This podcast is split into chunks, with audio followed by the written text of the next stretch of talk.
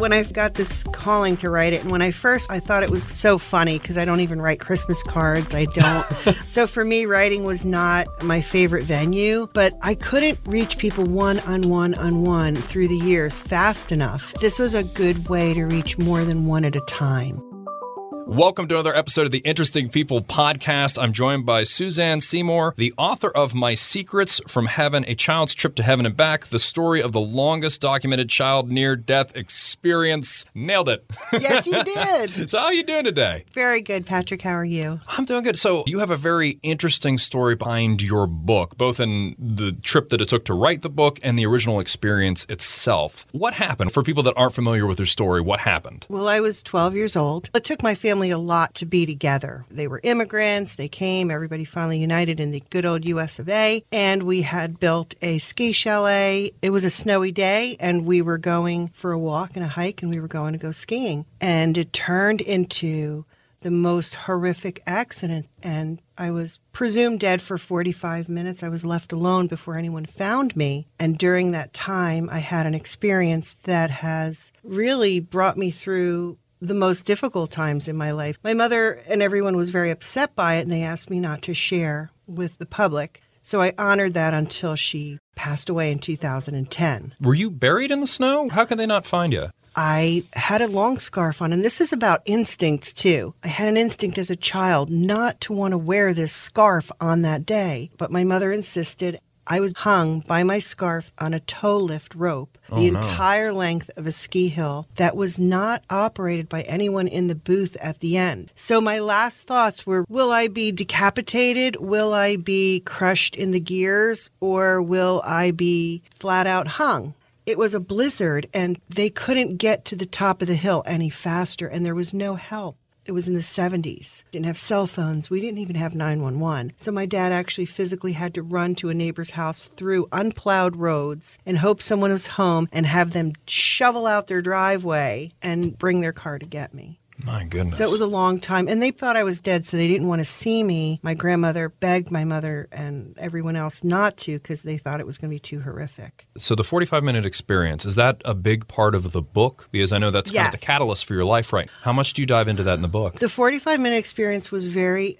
difficult to write. I many times wasn't going to because to relive that part is the reason I put it in a book because it's very difficult to explain in words over and over. So I really I really meditated, prayed upon it and, and made sure I was isolated so that the words were authentic to when I was a child. So the perspective is from a child's lens of life and the afterlife. I really tapped into just being honest exactly how I saw it. I was in a place, in a realm that I call heaven, and it was the most beautiful place. Beautiful in the sense of there was no judgment, there was the greatest love I've ever experienced in the sense of just filled you up, and it's carried me through the rest of my life. Time was just so different there. It was visually just beautiful colors, and everything had a connection of emotion and intellect. So you understood without using words. And the communication, I think, was so fulfilling because it was almost telepathic. So you could learn and experience things that normally take us so long to communicate, It's a place of communication with a hesitation. which is so loving. And there's so much understanding, which is why it leads me to believe, you know, love and understanding here is what we strive to do with boundaries and all different kinds of techniques. Did you feel safe while you were there? Because you went from a moment of extreme terror. extreme terror to a safe feeling that was so beautifully safe, I didn't really want to return.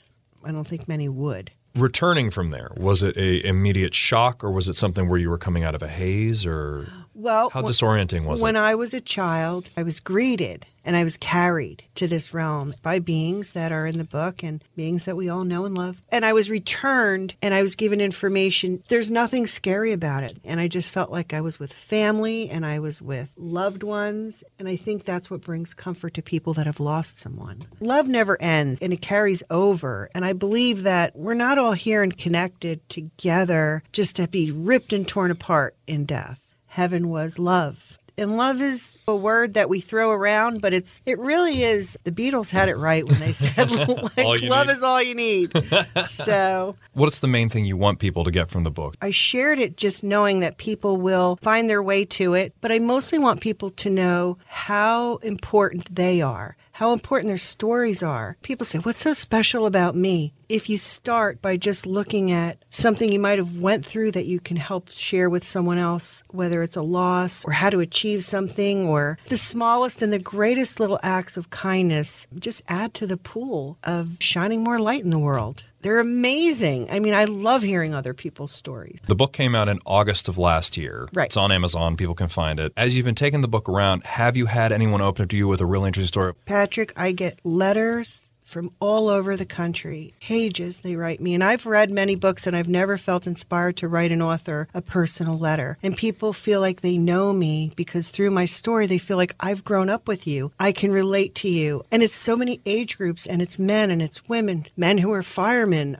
There's just so many different people that have opened up and shared their stories and it's just amazing. A lot of people writing books now. Some people have changed careers. I've had people who've lost children, who have lost family members, who write me that it's brought them to a different level of comfort. I mean, nothing is a magic pill of healing. So if we all just throw something into the collective pot of goodness, it helps each other. It's a catalyst for It's a catalyst change. for positive change I love that. you connect where you need to connect for what you need in your life. Children have approached me, a couple of kids who've like lost a hamster and they're like, "Where did my hamster go?"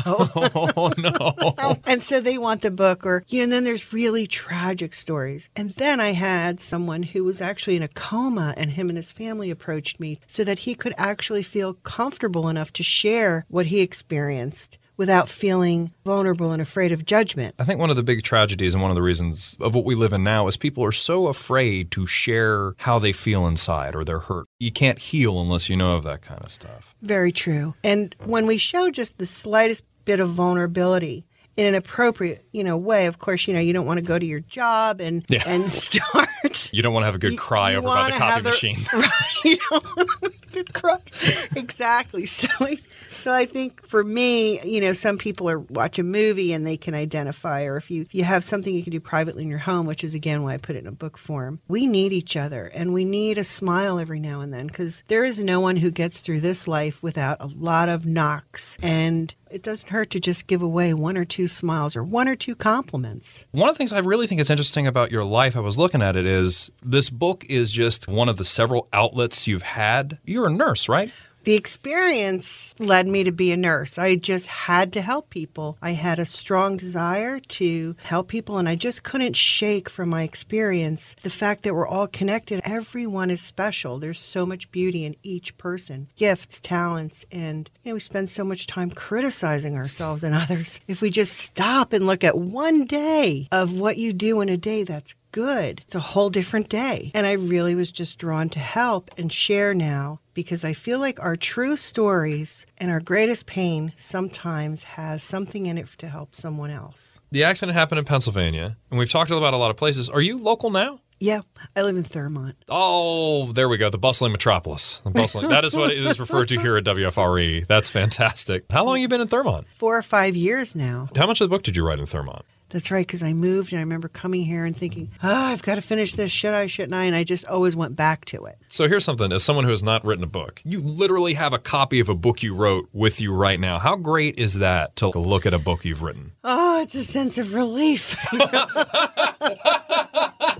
like, thank God I finished. It's such a labor of, of love and it's such a labor of dedication. I mean, for me anyway, there are people who write to write and it's an art form for them. And I'd say the best art form you can get from my story is it's like I'm coming to your house and sharing with you right in your living room. So I had never heard of the International Association for Near Death Studies. Ah, so you're involved. With, how did you get involved with them? How did Well- you find out about them? IANDS, yes, it's it is interesting. Oh, is that is it shortened to what did you say? Yeah, Ions? it's called IANDS, I A N D S. It is Hmm. an organization that deals with near death studies, and people can submit their stories to this organization, and then medical doctors study them. So I got to clarify something Oh, for me because when I was doing my research, it said you were involved in Women of the World. That name is so ubiquitous. I found that there's a folk group that's titled that. That's probably you're not probably part of a folk group. No, I was really honored when I first. Okay, so I finished writing my story and I had a major heart attack, and I went for open heart surgery at 52, which was, you know, I never was sick a day in my life. Right after you talk about doors opening, I was invited by the president of the University of Notre Dame, Maryland. They had an international group of women come that day called Women of the World. It's an international organization, and they usually have topics from speakers from all around the world about women's issues. It's an amazing group. That particular day happened to have Again, you wonder about coincidences. happened to have four or five film producers that were women, and they all grabbed a copy of my book and thanked me for my story. And they said they absolutely love true stories and the bravery around them. And I got to meet some really great women. One woman lived in India, and how many times do we really know what real life in India is like? And she shared the true story of what it was like to grow up in her village. And it really gives you insights to what people go through. You did a segue for me here. My last note is a movie deal question mark Oh, that is oh. mentioned. So are, is this actually being optioned? What process are you in with that? I really don't want to jump the gun on it, but yes, I would love to see this become a film, and I am collaborating to work on that. And the reason for that is however it can reach people, whoever's interested, it will find you, you will find it, find each other. So, yes, it is in the works, and knock on wood, it will do a lot of good. It'll share some light in the world. Stories are a great way to start. They're mm-hmm. very human. Well, everyone has a story. Conversations are like little easy ways that you can help Right. people. There's no measurement like one act of kindness is greater than another act of kindness. Everything matters as long as it's something. You know, you wonder what can I do today and it shouldn't be a chore, it should be an absolute joy. It should be the fun of your day. I love to compliment my cashiers at the grocery store cuz I know they get a million complaints all day Yeah. long. Among a sea of like this can is dented. It's good to get a compliment. I love complimenting random hats I see on the street. If I see someone that is like wearing a hat I've never seen before, it's like that is a great, Great hat." it's a wonderful. That's exactly it. It's just like you can brand yourself and be the complimenter of random hats and have fun with it. Really have fun with life. And it's about just having a good life, making life better. It's got to be kind of a fun experience because writing a book is, well, since I've not written a book, but I imagine it's a very solitary experience. You're sitting, you're writing, you're writing, writing. But the after effect of that is you meet a whole bunch of people and you get all these stories. Did you imagine that you were going to get such a big response or get such a social response to a very solitary activity when you're writing it? Oh, Patrick, when I got this calling to write it, and when I first, I thought it was so funny because I don't even write Christmas cards. I don't, I don't write birthday cards. I pick them out though, and I buy them, but I don't send them. So for me, writing was not my favorite venue, but I couldn't reach people one on one on one through the years fast enough. And I mm-hmm. felt like this was a good way to reach more than one at a time. I didn't expect any of it. I thought I'm going to write it, I'm going to put it on Amazon and go about my life and I can be quiet and private. but but I find I really do try to be there and be real and available if that helps. Whatever helps. You know, I can stay quiet at home or be out in public, whatever helps. Well, I end every single one of my interviews and conversations with the exact same question What has you excited? What are you looking forward to this year? Oh, me looking forward to Yeah. this year. It could be little, it could be Wow. small. What's your excitement? Oh gosh, I'm excited about everything, Patrick. That's a huge question. I'm excited by everything. I stay in the moment. That's my practice because otherwise I'm excited about everything. If I see a cruise, I'm like, oh, look at that. And I just want to do everything, be everywhere. I want three lifetimes. I absolutely love life. So I try to stay in the moment. And that excites me when I just really can appreciate, wow, my son stopped over for lunch today and we're going to have a bowl of soup together. To me, then that moment is everything. So I just try to stay in every moment and make it the most amazing moment ever. Thank you so much for your time. Well, thank you for having me, Patrick. It was great.